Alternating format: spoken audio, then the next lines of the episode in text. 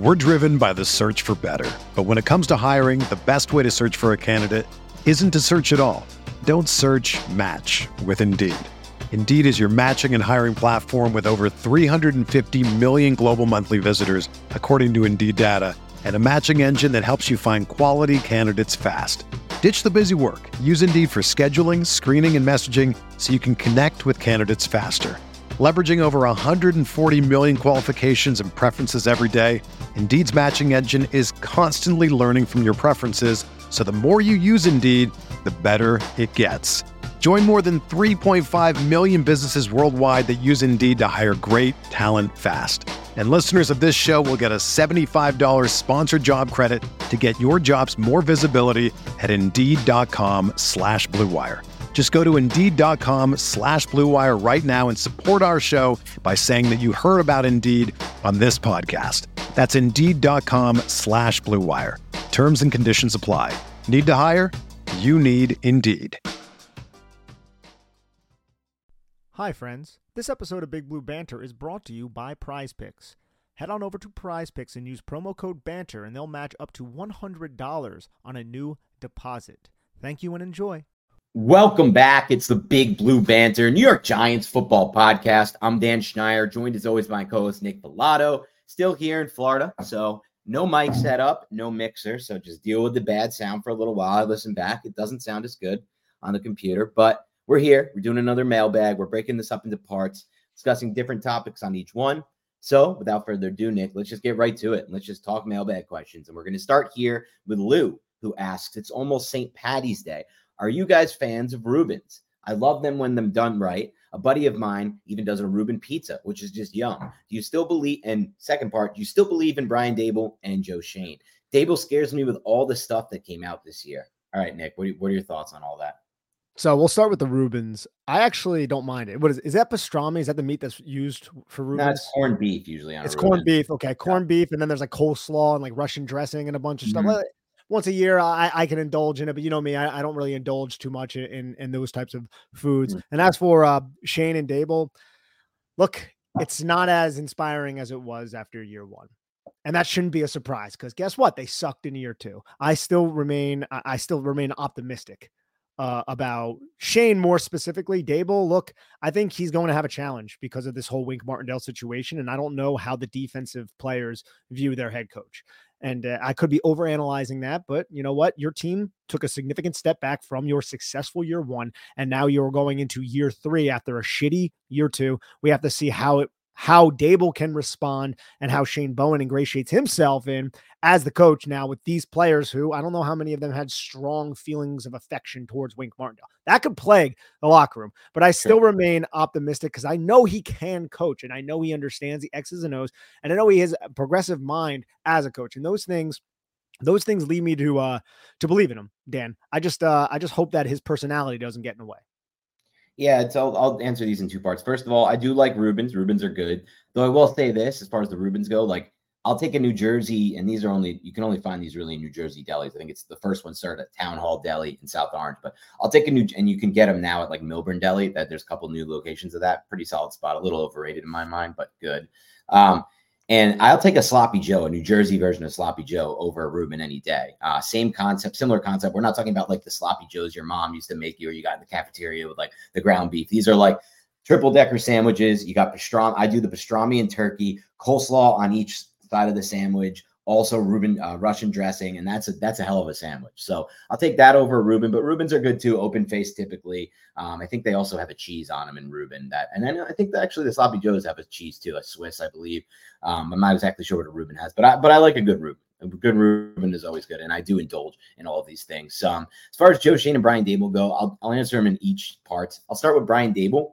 Um, look, there were some decisions he made in year one where the Giants won games that I thought helped them win football games. Specifically, the decision in week one against the Titans to go for two. That was a that was a decision that was aggressive and it worked out. There are also some decisions even in year one that I thought were not great and not optimal decisions. Uh, ultimately, some didn't matter. The Giants ended up winning some of those games. Some did matter, um, and the Giants ended up losing close games. Then in year two, those in-game decisions seemed to be all working out against the Giants, and very few I thought led to wins in year two. I thought year two, the games they did win, which weren't many last year, um, only really against the really bad teams, twice against Washington, once against New England, then a, a win against Green Bay, um, and then one, a couple others down the stretch that I'm forgetting, or one other down the stretch I'm forgetting. But you know, those wins I didn't feel like were more Daboll. So I still have a lot of confidence in Daboll as a play caller, a play designer, a route developer, working with quarterbacks, understanding how to get the most out of quarterbacks. And ultimately, you know me, you guys listen to this long enough know me. All I really care about is quarterback. I think once you get quarterback, everything falls into place. I had a good discussion about Eli and, you know, the really bad back end to Jerry Reese's tenure as GM. He really screwed up every draft, didn't do well in free agency. And having Eli gave us a chance every year at nine wins because he's so good pre snap and he still had the arm talent. Um, so I just, you know, I still think for the thing that's most important, developing a quarterback and then developing good route combos and good play calls and signs to unlock that quarterback, he's still the guy, Daboll. So I've kept confidence there. As far as Joe Schoen goes, Nick, I believe that his process has been great the entire time. So I'm a fan of his process. I'm typically a process over results type of person. But I have to admit and acknowledge two major possible flaws on his tenure. The first being Evan Neal, the draft pick. Now, I have trouble getting too worked up about that pick because, look, a lot of great evaluators that Evan Neal is a locked top blue chip in that class. Me and Nick love the pick. Uh, the Cowboys had him number one overall on their big board, and they've developed and drafted offensive linemen better than basically any team in the NFL right now, besides the Eagles. So it's like sometimes the pick is more on the player. Like, is this on the player? He's been injured a lot, Evan Neal. Is he working hard? Like, it's sometimes you don't know, but it's also possible that, you know, him not working out the combine. I know you mentioned this, Nick really didn't show us some of that functional athleticism that we need to translate to the NFL at the tackle position. He might not have it, and we, we didn't put enough weight into that, Dan. We didn't, yeah. and, and we, you can go back to the twenty to the twenty twenty two draft, and and we were we kind of excused it, like, oh yeah, well we know he's athletic, yeah, of course he's athletic. Well, now we're starting to have some athletic questions about right. Evan Neal, and I think him foregoing the combine was deliberate by him and his agent to not test because he wasn't going to test as well as a lot of the other top tackles were going to test. And if that's the case, it's easy for there to be a blind spot in scouting for the Giants, for the Cowboys, who had him number one on their big board, all these teams who had good grades, and us who are just watching the Bama tape. Because the, I've said this before, and I'll say it again every time we go through draft season. What he does on tape at Bama does not translate one to one with what he does in the NFL. This goes across the board for every single position at the college level. It's a different game. There's a huge jump. Even playing at the best of the best level in the SEC, it's still a huge jump to the NFL. So that's the one. And then the two, the second thing is extending Daniel Jones instead of franchise tagging him. That is potentially a big black mark on his on his thing. Now, I personally still will always just in back of my head be like, and eh, did he really have a choice or say there? Was he really able to be like, hey, John, I'm going to really get bold here and just tag Jones or let him, they can let him go, but I'll just tag Jones. Like, I don't know. Because if you tag Jones, then you couldn't have signed Bobby Okereke. There would be no cap space for it. You couldn't have re-signed or tagged, you couldn't have tagged Saquon Barkley because you could only use the tag on one player. So you lose both of those two things. You can't build, you couldn't trade for Darren Waller and take on that, that dead cap hit, or I'm sorry, that cap hit. And you know that some of these didn't work out, obviously, but the Jones contract and, and the Waller trade, at least not yet. But they were still plays to make the team try to, you know, try to help the team be better than they were in 2022 when they won a playoff game. Try to take them that next level, which a lot of fans wanted. Um, they may be short-term decisions, maybe, but I don't know how much of a say you really had over the Jones thing. I, it's just hard to know. But those are the two things that scare me most, I would say, about Schoen, and they're not they don't overweigh for me, Nick, the, the the process, which I think has been excellent from trading back, from trading up, from you know positional value, overemphasizing that in the drafts. Just the this the things he does that are so different than the last GM. Yeah, I'm right there with you. That's what I'm going on to is more so the process. And it's easy to excuse the Daniel Jones contract away because of all of those other variables you just discussed. But at the end of the day, he's the one who signed it. He's the one who gave it. And now we're living in a world where Daniel Jones is making that much money as the Giants starting quarterback and he has a torn ACL, which is really unfortunate. All right. Crazy about that, Nick. The one thing I will say is what's crazy about that is there's a good chance we see a re-signing this offseason, uh, Baker Mayfield with the Bucs. And that contract, despite it being a year into the future where every contract should be more expensive because the cap keeps going up, might ultimately end up being a smaller contract than Jones's. And that's I when it starts so. to get like Now you're having trouble. Okay, this is yeah, that this is how the NFL works, right? I think a lot of teams are going to talk to agents and be like that Daniel Jones contract. Look, that's going to be like the mountaintop for the mediocre quarterbacks. The mountaintop of the mediocre quarterback contract is now going to be Daniel Jones's contract, and all 31 other teams are going to tell their agents and, and their quarterbacks if they're not top echelon, you're not getting more than what Daniel Jones made right? Right. But then some of the quarterbacks who actually have leverage are going to use a Daniel Jones contract and be like, look, the Giants gave Daniel Jones this. We deserve right. this. So it's funny now that that contract is going to be looked at differently from different uh, people in different situations all around the league. And that's not a good reflection on the New York Giants. No, it's not. But the same thing happened with the Deshaun Watson contract. Like they came back to Lamar's agent, or who I think Lamar was representing yeah, yeah. himself. They came back and said, look, this Deshaun fully guaranteed deal didn't work out. We're not doing it again. And that's going to be similar, I think, to what happens with the Jones deal with guys like Baker Mayfield. They're going to be like, look, we're not going to be able to pay, you know, 40 million plus a year for someone who has not really fully proven himself. You need to, we need to lower that back down, see what happened with Jones. And so it's interesting, but I, I just, if those contracts for guys like Baker are, are less than Jones, it just, it, it can't reflect well for Schoen. It's just the only way to objectively look at it. Joey Vags asks, late round quarterbacks like the kid from Tulane, anyone pique your interest? The kid from Tulane's interesting, Dan. I yes. ended up watching uh, Jha'Quan Jackson, I think his name is. He's a wide receiver from Tulane. And Pratt, Michael Pratt, I believe his name is, kept jumping out just because he makes all of the throws type of thing, right? Like he's making the throws from the far hash. And uh, he, he's not mobile, but he's not a statue either. He is somebody like in the red zone who will be deceptive and run for a couple touchdowns out there. So that was one player. But I wanted to, if you want to expound on him, please do. But I also wanted to know this is somebody we've talked about, Joe Milton, the guy from Tennessee. Mm-hmm.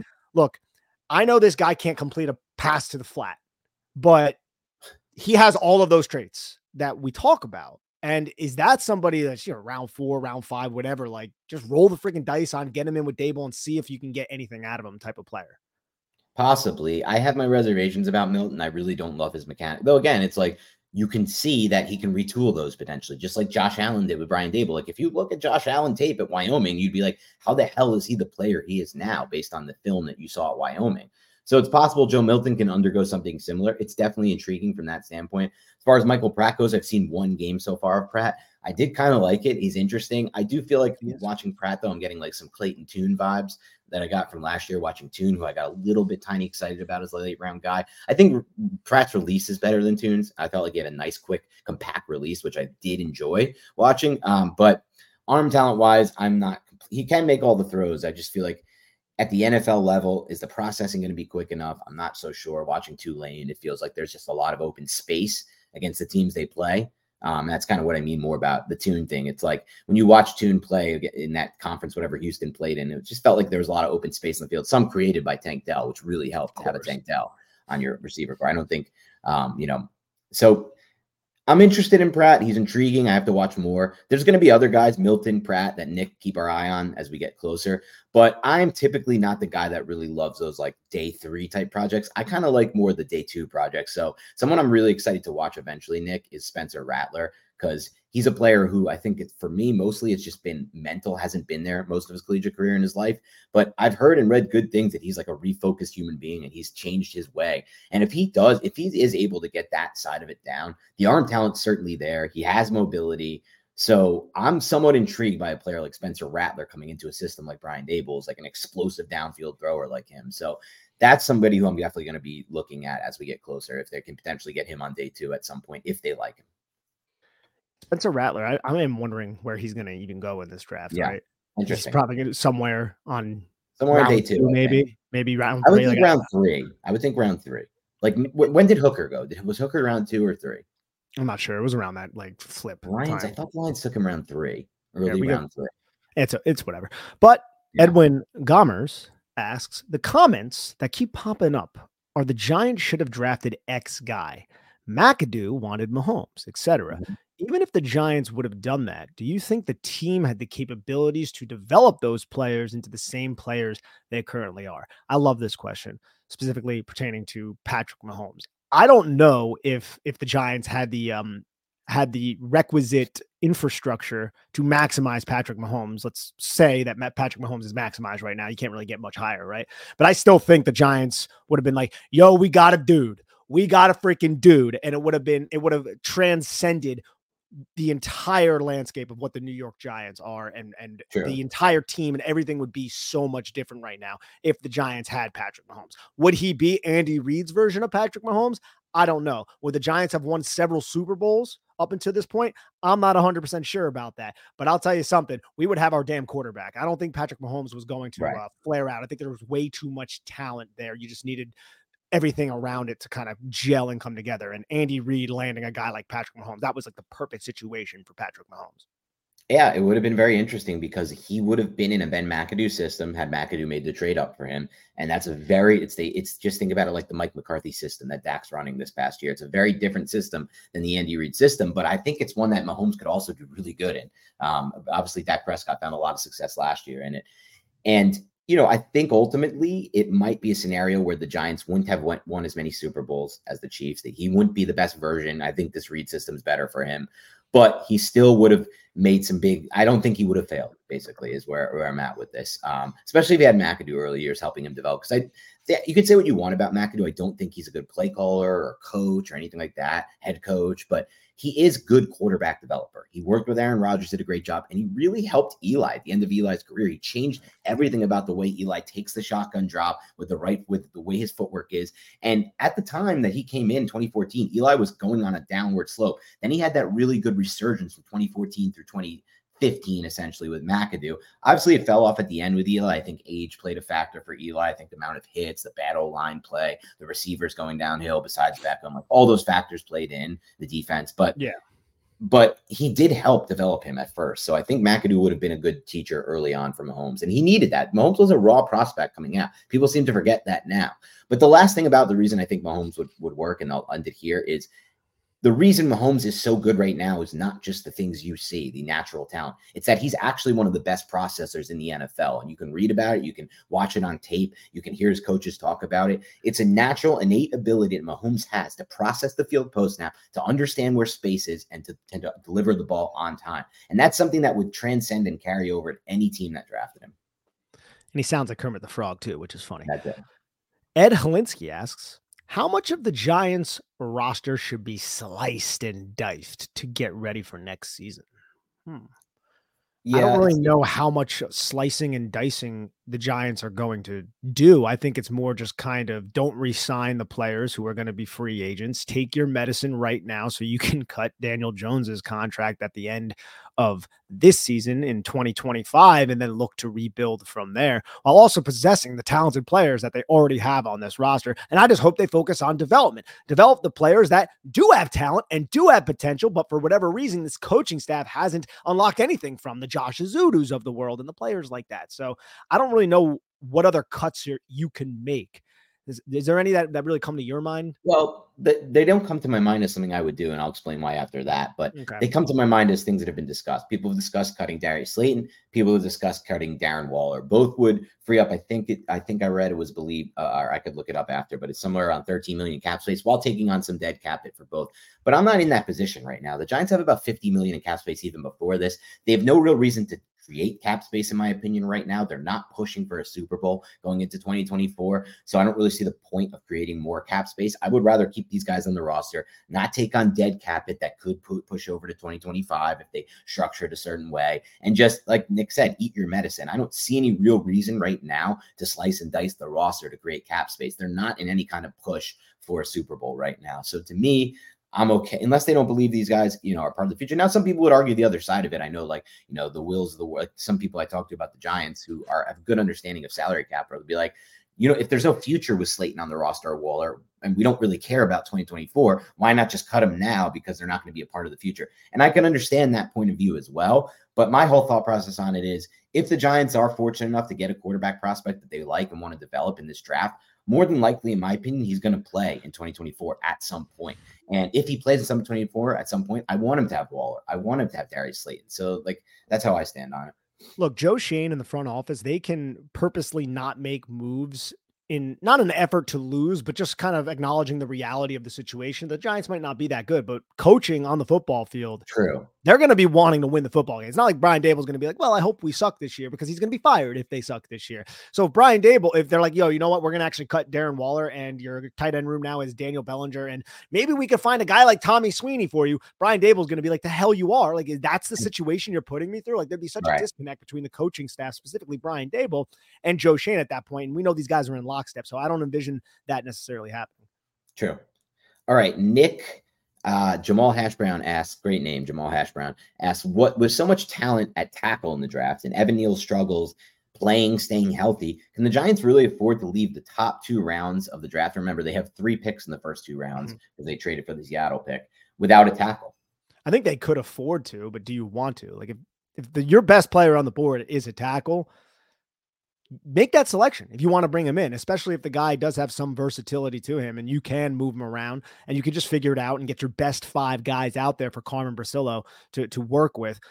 I don't know if like, like again, I don't think I don't think there's a a chance or they just definitely shouldn't go into 2024 like Evan Neal is penciled in as a starter. I think you can or pen ink him in as a starter. I think you can pencil him in as a starter and then say, we hope that this development works. We give him a shot with Carmen Bricillo as his coach, but sure. we're going to find contingency plans in place by week three. If Evan Neal sucks, we can rely on some veteran or or what have you. And if it is a rookie, pertaining to this question, if it is a rookie, that's excellent too, because this is such a deep class. But there are other positions the Giants need. And say if it's a cornerback or a wide receiver or what whatever it is, and your ta- and the tackles just don't fall the correct way, I don't think you need to select the tackle with one of those first three picks. Yep, it's interesting, Nick, because uh, it's like so. First of all, two years of Evan Neal's rookie contract are already in the books, and you could say it's a five-year contract because he was drafted in the first round, but it's not really because if he doesn't show signs of progress, the Giants are not going to pick up that fifth-year rookie option. He's simply not going to be worth nine million. So two years are done. Now you're going into year three. And the idea would be that if you do draft a tackle with one of those first three picks in the top two rounds, you could potentially move Neal over to guard. We don't know if Neal will be a good guard. That's the hope. He's played some at, Alabama. He was okay there. Uh, he was pretty good there. Um, but again, it's college level. He was good at tackle at the college level too, and he hasn't translated that yet at the pro level. So that factors in, I think, the, the, the depth of that contract and how many years have already been accrued from that rookie deal. But I think if you do take a tackle with the first uh, one of your first three picks, you should probably take one, at least in my opinion, who has some potential guard uh, ability. Like in case Neal does work out and get to that ceiling we hoped he could originally, you can play this new tackle at guard, or you know you can at least have that ability option to play him there and, and yeah. knock out two birds with one stone. But I will say this, Nick, this is one of the most unique, and I said this on Twitter before. This is one of the most unique tackle classes I've ever seen. And it's early, but if you take a look at Daniel Jeremiah, someone we both really respect as somebody who puts in the film work and is typically really good at this thing, if you take a look at his top 50, there's an insane amount of tackles in his top 20 overall. There's an insane amount of tackles in his top 50 overall. It's never close to this number.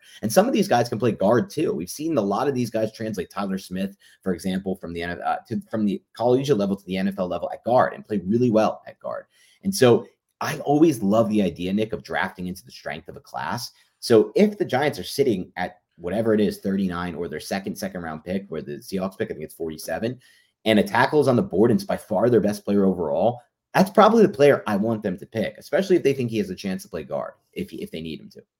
Yeah, and there's some guys out there, man. Like just watching really? some of their tape, like just the way they move. Like nothing's better than a 315 pound dancing yeah. bear out there with just smooth feet. And anytime the edge rusher goes to adjust or throw a counter move, he just stays square. He's just center the entire time, just laid on the balls of yep. his feet up. Gotta love it, man. All it's right, crazy this tackle class. So yeah, Oh, exactly, dude. Ah, it's so depressing. It's so depressing. I, I just feel like the Giants ever. What when have they had like sound tackles? Going back to what the, the Super Bowl? Uh, I guess like 11, the tackles were graded worse than the NFL in 2011. I guess 07, you would say. Diehl yes. and McKenzie. McKenzie was amazing. I, Diehl was yeah. sound. Diehl was sound. He was never elite, but he was sound at least. Diehl's a G, bro. All he's right. great. Yeah, no, I mean, he played every game. He was he was oh above, well above average. I shouldn't say sound. Sound is probably you know, being unfair toward him. Eli says, plan a quarterback. Question mark. yeah. So what is the plan at quarterback? It's a plan that we don't know right now, to be completely honest. Uh, the plan as of now is Daniel Jones is your QB1. He's coming back. He's ahead of schedule. They hope uh, from the ACL recovery. As far as the neck goes, I you know I saw something interesting recently from Pat Leonard. Nick, I don't know if you saw this, but this is the first time I heard mention it from anyone on the beat. And I know, no offense to him, but Pat Leonard is not really uh, an X's and O's guys. He's not. That's not, and that's not an offensive thing. No, I don't think that, not really many people on the beat are. yeah, and I don't think he try, tries to be or claims to be. And so he mentioned something about how the the Giants have some concerns about how Daniel Jones's throwing motion looked after he came back from the neck injury. That is something I a had never heard mentioned before by the beat. B I know it's not Leonard like watching the tape and being like, "Oh, I saw this," and that again, not a knock on him. That's something he's heard from one of his sources, like that that ha- that that's a thing. Like that there's some been some concerns about how he looked in that Raiders game after coming back from the neck injury. And I haven't watched that. It's something I want to go back and do. Maybe you and I can do it at some point, Nick. But obviously, like if you just look at it from a holistic view, he had some awful throws in that game, just god awful throws. The Barkley throw in the flat that he airmailed, the, the throw to Hyatt that, that he airmailed, the throw to Hyatt that he hung up in the air, and Hyatt had to like adjust his whole body and catch it out of bounds. Those are three throws that like Jones doesn't typically mi- miss like that. Specifically, the Barkley throws and the and the Hyatt overthrow. Like he just doesn't miss like that. That's not ball placement on those throws from those types of pockets, and he had good pockets on all of those. Are typically not missed like that from Jones. It's never been his problem. Scatter shot accuracy. So I don't know much about that, what what Pat Leonard's re- referencing there. But if the Giants do have real concern about his throwing motion with a neck injury after a second neck injury, I don't think they're. I think that that's when the, the plan goes into boom hyper of we need to we need to replace him. But as of now, I think the plan is Jones will be the QB one uh, with the forty seven million, or I think it's a forty seven million dollar cap hit for next year. Uh, QB three will be DeVito, and then QB two is where it gets open ended. That's where it's interesting. It's either somebody they draft or it's somebody they sign in free agency. But I will say this: that's Plan A, I think, for the Giants. Plan B is if they have an opportunity to get one of these three quarterbacks in the draft, they will take one of these three quarterbacks in the draft. Um, but that opportunity I just don't see arising, and I don't think the Giants see that arising either. With Patriots needing a quarterback and why. We're driven by the search for better. But when it comes to hiring, the best way to search for a candidate isn't to search at all. Don't search match with Indeed. Indeed is your matching and hiring platform with over 350 million global monthly visitors, according to Indeed data, and a matching engine that helps you find quality candidates fast. Ditch the busy work. Use Indeed for scheduling, screening, and messaging so you can connect with candidates faster. Leveraging over 140 million qualifications and preferences every day, Indeed's matching engine is constantly learning from your preferences, so the more you use Indeed, the better it gets. Join more than 3.5 million businesses worldwide that use Indeed to hire great talent fast. And listeners of this show will get a $75 sponsored job credit to get your jobs more visibility at Indeed.com slash BlueWire. Just go to Indeed.com slash BlueWire right now and support our show by saying that you heard about Indeed on this podcast. That's Indeed.com slash BlueWire. Terms and conditions apply. Need to hire? You need Indeed. When you need mealtime inspiration, it's worth shopping Kroger, where you'll find over 30,000 mouthwatering choices that excite your inner foodie. And no matter what tasty choice you make, you'll enjoy our everyday low prices, plus extra ways to save, like digital coupons worth over $600 each week. You can also save up to $1 off per gallon at the pump with fuel points. More savings and more inspiring flavors make shopping Kroger worth it every time. Kroger, fresh for everyone. Fuel restrictions apply. Washington needing a quarterback. What's going on, Big Blue Banter listeners? I'm excited for the football season for several reasons. And one of those reasons is Prize Picks, which is North America's largest independently owned daily fantasy sports platform. And it's so simple to use. Instead of battling thousands of other players, including professionals, sharks, and people who are going to exploit you, you pick more than or less than on two to six player stat projections and you just watch the winnings roll in. It's very simple to play and gives you a little extra skin. I've set my picks in less than 60 seconds. There are so many stats to choose from, and the withdrawals of funds are easy and quick. Dan and I will be adding a segment to our show before every game where we pick our favorite stats, more or less yards or touchdowns, what have you, and we'll be discussing why from a scheme, matchup, and game theory perspective. I love their promotions and how easy their interface is to operate at Prize Picks. I may select more on tackles for a loss from Bobby Okereke or Kayvon Thibodeaux next game. They also do other sports as well. It's a really cool experience. Please join Dan and I in the fun of prize picks. Go to prizepicks.com slash banter and use code banter for a first deposit match up to $100. Again, go to prizepicks.com slash banter and use code banter for a first deposit match up to $100. You will not regret it. Did you know a 2018 study showed half of prenatal vitamins tested had unacceptable levels of heavy metals? I'm Kat, mother of three and founder of Ritual. When I was four months pregnant, I couldn't find a prenatal I could trust, so I created my own. Ours is made traceable, third party tested for heavy metals, and recently earned the Purity Award from the Clean Label Project. But don't just take my word for it. Get 25% off at ritual.com slash podcast. Oh, my friends, you know what time it is. You're hungry, you're starving, and you desperately need pizza. You should get the best pizza on the market. And that is, of course, Little Caesars. Make Little Caesars the official pizza sponsor of the NFL part of your game day. Order online during the Pizza Pizza pregame all day on NFL game days and even on Pro Bowl Sunday. And get ready for some football fun and cheesy, delicious pizza. Choose your favorite Little Caesars pizza or pick the toppings you crave. Either way, you win. And speaking of winning, everyone scores with convenient delivery or our in store pizza portal pickup. So grab some friends and enjoy a few slices during the game. All right, here's a scenario that we I think we've touched on on a previous episode, but we didn't really dive into it just because this this question asked by Eli, it's pertaining to the quarterback position. We know that Joe Schoen and Brian Daboll really liked a quarterback prospect who was selected with the fifth pick in the third round. That's where he was selected, named Hendon Hooker. The Detroit Lions, they seem to be really, you know, infatuated with Jared Goff. Jared Goff's getting the job done. Would we entertain a trade for a Hendon Hooker to back up Daniel Jones. And I know this is kind of weird because you don't have the fifth year option. He's entering his second year now. Presumably yeah. he's healthy. But if there was a connection that Daboll really liked this guy, would you be open to trading? I don't know if it would take like a three and a four. I don't know if it would take one of the second round picks to do it, but is that something that we would entertain? Because there is connections there that we openly discussed last year on this podcast. I would entertain anything past the second. I wouldn't entertain either of the second round picks just because, like you said, he's already wasted a year of the rookie contract and it's don't have the fifth year option. That puts them on a time crunch there.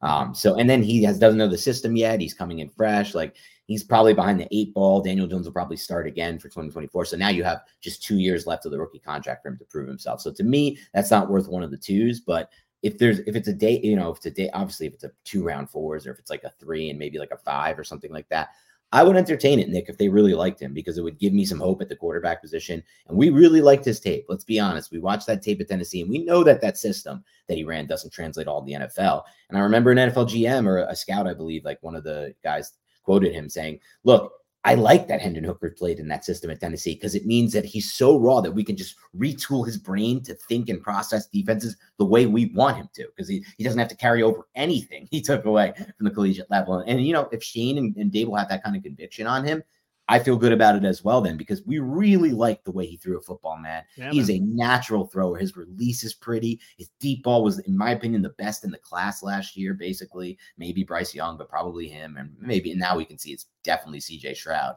Um, but the way he throws the ball is just good at all at all NFL levels. But he really had a nice release and threw a really pretty ball. So and and he had athleticism, by the way, before the ACL. Like he could run too, Nick. Like he would scramble for yards, and he has yeah, that, yeah, yeah. So he's, he's also like, remember, mo- he's not I wouldn't say like a mobile, but no. he can run, right? So like me, I'm definitely open to it. Like if it was one more thing, one more thing about Hooker, Nick, because I know he's older. yeah, he's 26 years old already. Yeah, I know. That's yeah, that's rough. I, I don't know if it's it, it's necessarily rough in Yeah. today's age, right? Like if this is somebody that you think actually has potential, yeah, you'd prefer him to be a 23 year old, of course. But this is a guy now that you can insert into your system if you actually do have that conviction. And True. it's not like, oh wow, he's going to retire at 31. This is more than likely a guy who can play well into his 30s, right? And we see a lot of quarterbacks playing well into their late 30s. So Yeah. I don't necessarily think there's that's a huge deal. It's not a great thing, but I don't think it's as big of a deal as it is with, say, other positions that really, uh, really rely heavily on athletic ability. That's fair. And one final thing on this that that goes back to some of the stuff that you broke down and we broke down in our film reviews in the year. We saw some moments of Brian Daboll using some concepts from the system that he ran in Yeah. college and taking taking a little bit from that. And those and those concepts, you know, might not be foreign to a Hendon Hooker if he comes over. He could it could maybe mesh really well with the way that Brian Daboll sees the defense and understands like how to attack defenses vertically. It's interesting. It is. At casual NFL fan 23, also known as Rocky, he asks, Hey, Nick and Dan, love your draft work. Thank you. I remember last year you guys were really high on the tight end class, and you turned out to be right. Is there a specific position group in this year's draft that could have a similar impact for multiple teams? Yeah, I think you start with tackle. We just discussed this on a previous question, but this tackle class is just absolutely freaking loaded in, in, a- in an insane way. Um, the other, and it's early, but the other one that I'm seeing is just very loaded is wide receiver. The wide receiver tends to be pretty loaded, but this one seems even better um, than maybe past years. But tackle is the one that really shoots to my mind first, Nick. Yeah, tackle's the first one that comes to my mind as well. I think there's some solid cornerbacks and some solid edge rushers at the top of the draft. I haven't really dove in too deep into the depth yet, so I'll reserve a little bit of judgment uh, with those two specific positions. With those positions, also like tight end, I feel like you can step in as a rookie, and this is isn't something that necessarily was was uh was something that was going on maybe like a decade ago or even less than a decade ago. But cornerback, when you step in as a rookie, you can be abused and it, it might look bad. Like first off, like there are there are times throughout the season where Deonte Banks got beat and it, it doesn't look all that great, right? But I Right. think a lot of Giant fans can come together and say, look at the totality of the season. It's like Deonte Banks on the totality of the season was a good rookie cornerback, but not a lot of them are freaking Sauce Gardner. Tight end position, look, it was a good tight end class, but I, I just think like the cornerback position and the tackle position, there's there's more opportunity for you to be exposed by getting beat and embarrassed really badly to where like the the narrative about you being a good player in year one can just completely fall apart and crumble. Right. You know what I'm saying? So a lot of this is like narrative speaking, but those are two position groups that come to my mind as like, hey, they could be great. Whereas edge rusher, look, an edge rusher can be playing like five technique and just get absolutely his ass freaking kicked and driven off the ball. No one even knows. It results in like a 40 yard touchdown, but only people who really watch the tape really know. But then, you know, third down, he comes up with a sack because the tackle uh, was confused by a possible blitz going through the B gap. And then everyone's like, oh, wow, this edge rusher is great because he ended up getting the sack. But it's really like, it's, it, it doesn't hold as much weight as being good consistently down in and down out. That's a great point, and I think you're spot on with that, Nick. And so the and and and we'll we'll uh, this is a final note on this. We're gonna have a better idea of what we feel are the strengths and weaknesses of this class as we get deeper into this draft class. So it's a great question, but it's probably better for April or late March, to be honest with you. Yeah. All right. So EL seventy three asks. Oh, sorry, I'll, I'll ask this one. Do you think Yeah. we are trending towards having one of the best RBBCs in the NFL? Mm, I would love to have the best RBBC in the NFL. Now, I don't know if it would be the best, to be honest, but uh No, but I do think we are trending towards running back by committee. Like I think Yeah. that's what Joe Schoen and Brandon Beane developed in Buffalo. Yeah, go ahead. uh, who who has like a really who what running back is just like a lone wolf out there? It's like Saquon Barkley. Barkley. Saquon Yeah. Barkley was the primary running back who was the lone wolf. McCaffrey. McCaffrey was basically And a little bit McCaffrey. There, there you go. Yeah. I would say McCaffrey a little bit more. Henry. But no, no, Henry Spears played a lot. Yeah, I would say Spears played a lot. So that's my point, Mm-hmm. though. There's everyone's basically in a in a timeshare. Even freaking like Kamara was Mhm. splitting time with whatever other idiot they would end up having on Mhm. their roster. Like, Last year was Jamaal Williams, who I have a lot of respect for. So he's not an idiot, but like they would get like Tony Jones and these and these Yeah. random running backs and throw them in there, right? So looking at it, I don't know if the Giants are gonna have a better running back by committee than like De'Von Achane and, and Raheem Mostert, right, right. you know, or Kenneth Walker and Zach Charbonnet. Like there's a lot of really good ones throughout the NFL. Yeah. All right. Luke Memory asks, based on the Chiefs Super Bowl win, what lessons do you take away for the Giants, aside from obviously needing an elite quarterback like Mahomes? I don't know. What would be your I have a good one. primary? Okay, let's hear it. So my primary takeaway is look at how the Chiefs built this roster out, and it's very aligned with how Nick and I believe NFL roster should be built out. They bypass wide receiver. They drafted some wide receivers in the middle rounds, but they bypassed paying for wide receiver, spending cap space on wide receiver, trading assets to get a wide receiver, and they built out the offensive line. They unloaded on the line in free agency. They unloaded on the line in the draft and hit on a few of those. And what happens? Well, ever all year people are complaining the Chiefs have no receivers. The chief receivers leave the NFL in drops. They're horrible. They can't do anything. They're never going to win Super Bowl like this. What happens? They end up winning a Super Bowl ultimately because in the end, offensive line trumps skill positions. It always will. It always has. There's too many examples. And that's the example. That's the takeaway I have. The Chiefs built this a certain way, offensive line over skill positions, prioritization wise. And ultimately it ended up working. And the one year where the offensive line got injured and collapsed for them, but they still had all their skill guys, Tyreek Hill, whoever else, they lost the Super Bowl to the Bucs and Tom Brady. So it just seems to me like that's the lesson I take away. The Giants really need to get the line down first before the skill positions.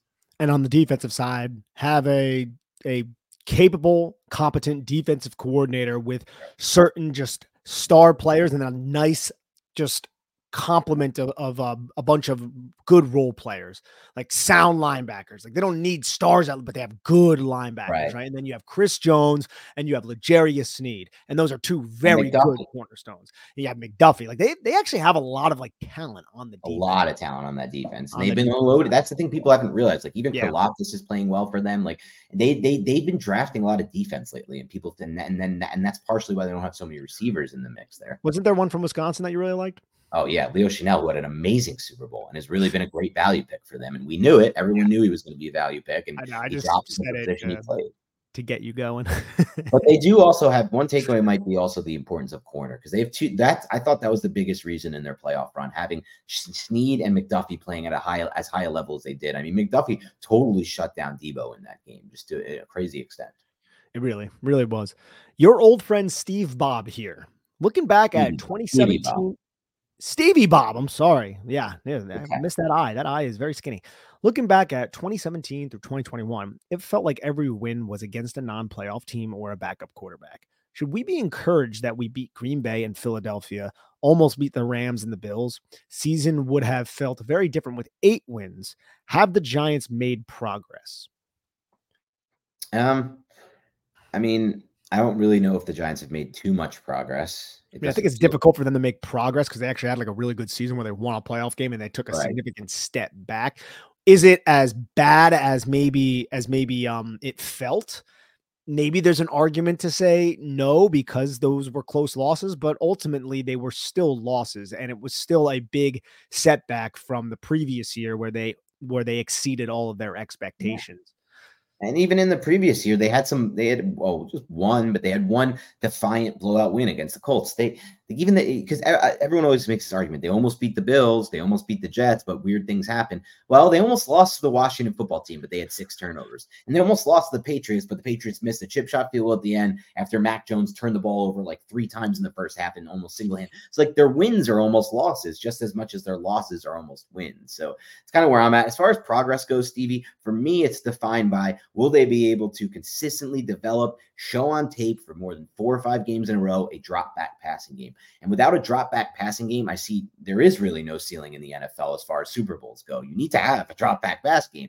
Giants haven't had a drop back passing game since really like a consistent drop back passing game since like 2015 at this point. So, and that's a long time to go without a drop back passing game. People could reference 2019, but you're wrong. 2019, all the passing stats came against the bad defenses. When they played the good defenses, they threw for 130 to 170 yards that year a game and really struggled. And EPA was was bottom of the league, bottom barrel across the board in all the games against good defenses. So I need a drop back passing game to feel like they've really made progress as a franchise personally. G Fantasy at Geoquan asks, Are you guys content with Ojulari being the leader of the outside linebacker depth chart next season? Or do we need to bring in another proven guy? Boogie Basham will go down as one of the worst Giants pass rushers ever. Man, poor Boogie Basham. I swear that guy, every time he was out there on tape, I was just like, I might as well be playing with 10 players, it seems like. It was it was rough. And, and I hate to say that, but it just did not work out as we all hoped. I would argue that Ojulari right now isn't the the leader. I don't. Maybe you mean veteran, if that's what if that's where you're going, because Kayvon Thibodeaux to me is by far and away the leader of the outside linebacker group. Now, you can argue that that's not the best situation. I think Kayvon's growing into himself. I think he's still a very young player who still has a lot of um, aspects of his game that can be improved. Yeah. I want the Giants. I want the Giants to add an edge rusher, though. I was going to say, yeah. Sorry, sorry that we're talking over each other. But uh, I want I want a veteran edge too. Like I would like a veteran, good edge depth player. It's just who's going to be available that can be added to this team who who fits that bill. Honestly, Denico Autry coming from Shane Bowen's defense. I don't know if the Giants can afford him, and he's like 35 years old. But holy crap, man! Just watching Shane Bowen's defense over the last couple weeks, I'm like, this guy could still really play, and I think he could help out the young guys on this defense. So that's somebody that that that's a name that I'm circling, and I hope the Giants will investigate. Agreed. And Nick, you've been pushing for an edge being a much greater position of need and us need to upgrade it for a while now. And I think you're right on that. I think edge is a massive need. So to answer the question, no, I'm not content with, I would agree with Nick. It's Kayvon as the leader because not because it's Kayvon, because I need more and I want more. And I'm not more so not content with Ojulari being counted on right now as an every down player because he hasn't proven that at this point in his career due to injuries and also due to the, due to some bad tape setting the edge against the run. That's straight up the the facts there. So it's definitely a big need for me, whether it be via the free agent market or with one of those first three draft picks on day one and two. I don't know, but I do kind of agree with you, Nick. I kind of rather just be get a really bona fide, you know, free agent uh, that can lock it down for years there. All right. T. Shaber asks Dan and Nick, and this is hold 10 for the big guy. Watching Mahomes' dominance in the Super Bowl, what is the argument for Mara and for the Mara family continuing to invest the future of the franchise in Daniel Jones? Is the goal to win a Super Bowl or is it selling tickets? Either way, I don't believe Jones is the guy. Yeah, I don't really. Um, I, I think John Mara. I think John Mara really did feel like the Giants failed Daniel Jones, and they wanted to, and they really liked Daniel Jones. And honestly, John Mara is not necessarily fully wrong there. But what John Mara maybe failed to um, acknowledge is that Daniel Jones wasn't persevering through the failures that the Giants surrounded him around because Daniel Jones isn't special. And I think that's where we're at right now is that this guy needs everything perfect around him in order to really have the consistent level of success that every NFL franchise should be demanding from their NFL team. Yeah, I think the to answer the question, um, what would be the argument for? It's twofold. The first part of the argument is that you know, it's straight up facts. Daniel Jones has not had a good offensive line his entire career. The Giants have given him some of the worst offensive lines at some points, you know, arguably worse than even what Eli had at the end, especially this past year. Um, so he's given bad offensive lines his entire career. He really hasn't been given a wide receiver one at any point his entire career. He's been given some interesting receivers that I think are pretty good talents, but nowhere close to wide receiver one, right? So he hasn't had that. He hasn't had that. Defensively, the Giants have been up and down. They've had some good moments. I think obviously 2022 was a good defensive season. 2023 was a pretty good defensive season at times, especially considering how often they're on the field because the offense was so bad. But it hasn't been like an elite unit that helps you like dominate games. So between not having great weapons or a great one weapon, wide receiver one, and not having a good offense line the entire time, the argument is what would he be if he had all that? And so that's still open ended. We don't know. I, Nick and I, we don't believe that he would be a great quarterback if he had all that, but we don't know for sure. That's the argument on the other side. And I think it's fair for all those who believe that he can be an amazing player if he got better O line and receivers. They can say that and, and they could be in the same camp as up as us as open-ended. We don't know. We really don't know. It's our speculation and our prognostication, Nick and I, and our projection based on the tape that he wouldn't be, but we don't know for sure. So that's the other side of it, and that's what John Mara's case is. Let's give him that, and then we'll see if we what we have with Jones. Um, but the other point is it's twofold. The other part is it's hard to get a quarterback. This is the other part of it. Like there's no immediate solutions. If it was so easy to replace Jones, Trust me, it would have been done before the 2022 season, right when Schoen and Daboll got here, based on what they had seen, because obviously they didn't pick up the fifth year option. They would have just replaced him right away. If in the NFL you could just upgrade like that, but you can't. And people knock the Steelers, Nick, and I think it's so funny because people keep knocking the Steelers. Oh, look at them. They're like the Giants. They really are just, you know, the, the old man organization, the, the Rooneys, the Maras, they stick with these guys Kenny Pickett, whatever it would be. But they have tried to upgrade. They used the first round pick on Kenny Pickett, and they used a free agent contract on Mitch Trubisky at the time when Mitch Trubisky was coming off his rookie deal after formerly being a top five pick. Those are big investments to try to improve quarterback. And what's happened? They went nowhere with them. Both failed, and that's how hard it is to upgrade. So you can try, but you might not get there. And so right now, I just feel like the Giants are in a position of twofold. One, they believe they want to see what Daniel Jones has, if they can give him a solid O line at the very least, and, and some weapons.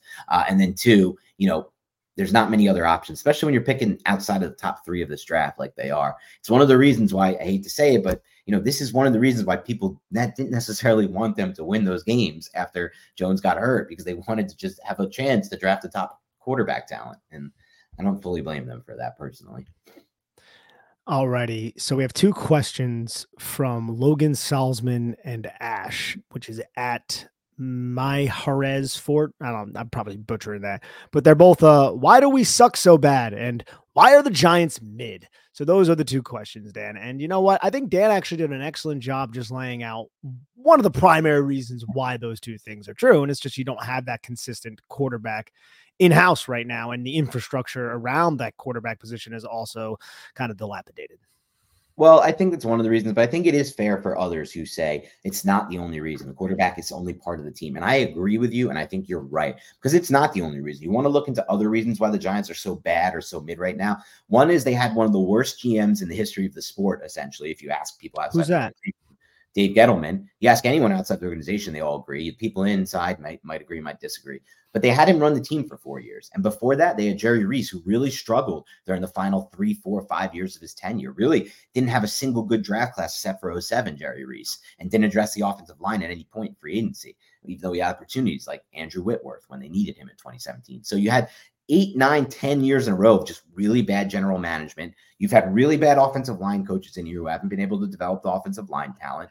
So that's a combination now. Bad GM, bad offensive line coaches. You've also had just injuries, crazy amount of injuries versus the rest of the NFL. You can say whatever reason it is. Some people blame the MetLife Stadium turf, whatever it is, but probably most of that is luck. Some people might blame the Giants trainer staff. Probably mostly that is luck. You've had very bad special teams coaches and special team seasons ahead of these guys. So there are a lot more factors than just the quarterback. There really are for why the Giants have been so bad in mid for the last 10 years. And it's not mid, to be honest with you, Ash. They've been downright awful. They have the worst record of any NFC team over the last five years. And back to 10, you go back to the 2011 Super Bowl, it's in that ranking, bottom three in the NFL record in the NFC. So they've been bad, not mid, but I think there's more factors just the quarterback. I outlined four of them that came to the top of my head, but I think you can go even deeper than that if you wanted to.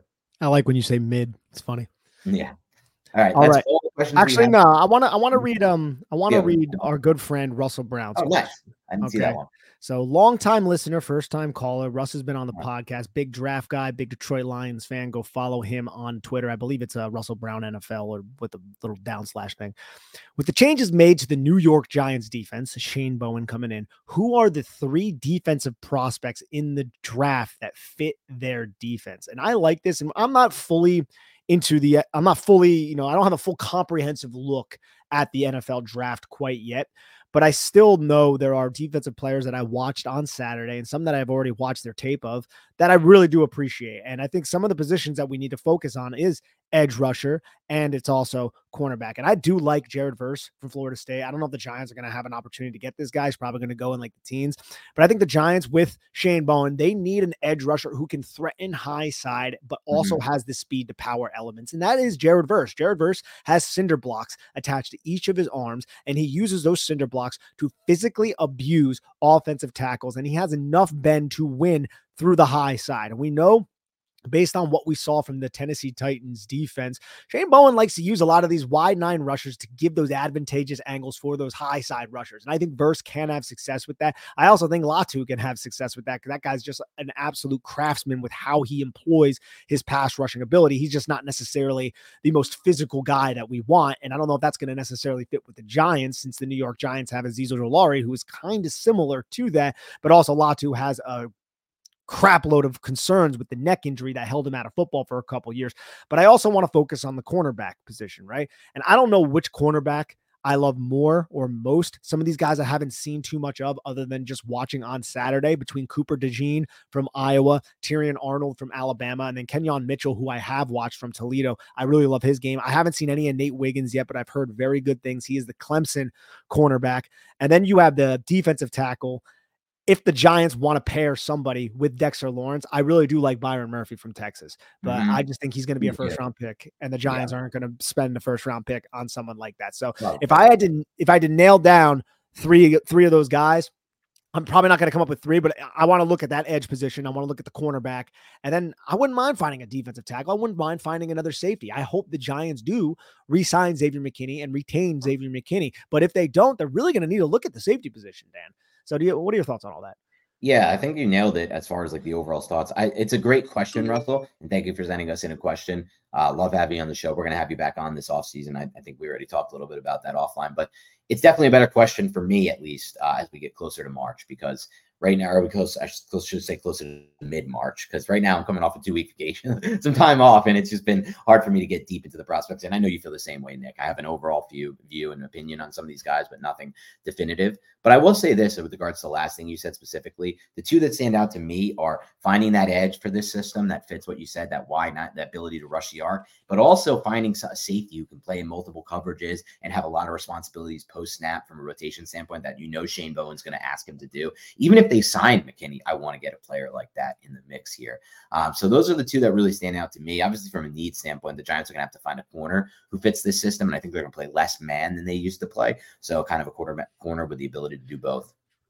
Yeah, a lot of the a lot of the man coverage. It's going to be a lot of match, so it turns into man coverage eventually, anyways. Right. But you just need to understand your rules and and, and know what the yep. the offense is running according to their their routes, and after they release off the line of scrimmage, know where to be. So it takes a little bit of processing. And as we saw, DeAndre Baker when he entered a similar type of system with uh, James Bettcher, it didn't go all that well. So you you need to have that dialed in as a corner. Exactly. All right, that's all the time we have for on the Big Blue Banter mailbag.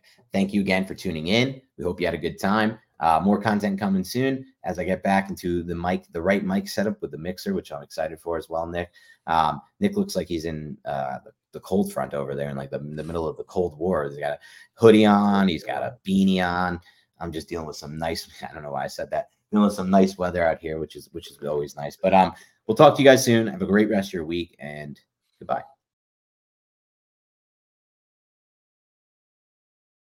Without the ones like you, who work tirelessly to keep things running, everything would suddenly stop. Hospitals, factories, schools, and power plants, they all depend on you. No matter the weather, emergency, or time of day, you're the ones who get it done. At Grainger, we're here for you with professional grade industrial supplies. Count on real time product availability and fast delivery. Call clickgrainger.com or just stop by. Grainger for the ones who get it done.